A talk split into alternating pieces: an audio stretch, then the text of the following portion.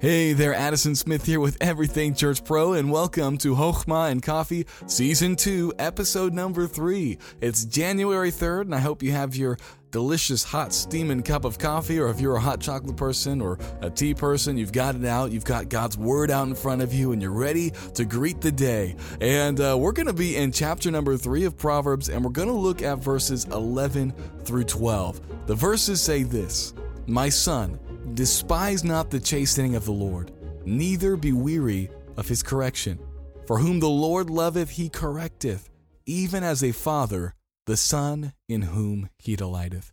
These are not always fun to to read. They're not fun to take, you know, because uh, he says, "Son." This is Solomon speaking to his son. He says, "Son, don't despise the chastening of the Lord or or be weary of his correction. I don't think there is a human being out there that enjoys being punished you know, we have that phrase, glutton for punishment. I don't think there's actually a human out there who loves it, who loves being chastened, who loves being punished. And if they, if there is somebody like that, there is something seriously wrong. But here Solomon's trying to impart wisdom to his son, and now also because of this to us as well.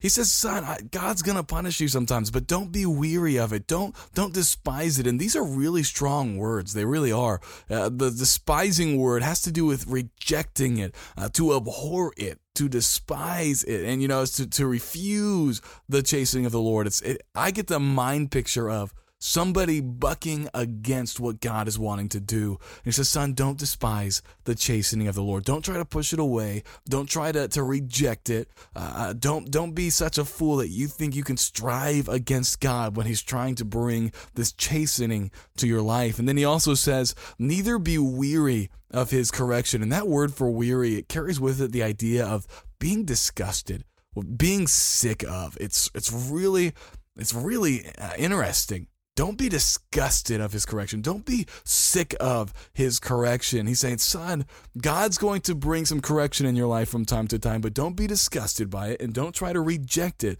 Why? Because when God brings correction in your life, it's because He loves you. He doesn't want you doing something that will destroy you. And so He brings this correction to keep you on the right course. And I don't know what you're going through. Maybe you've sensed God's hand of correction in your life or His hand of chastening in your life. Can I challenge you and me as well?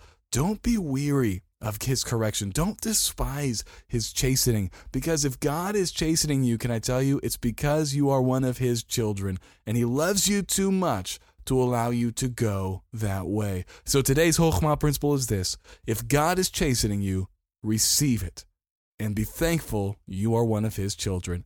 Well, I hope this was a blessing to you, and I want to say a special thanks to our patrons for making this possible and completely free to all of you. So thank you, patrons. And if you are interested in becoming a patron, feel free to look in the description below. There's no pressure, but we always welcome more people to the team. Well, I hope you have a wonderful day today, and I hope you live it with Hochma.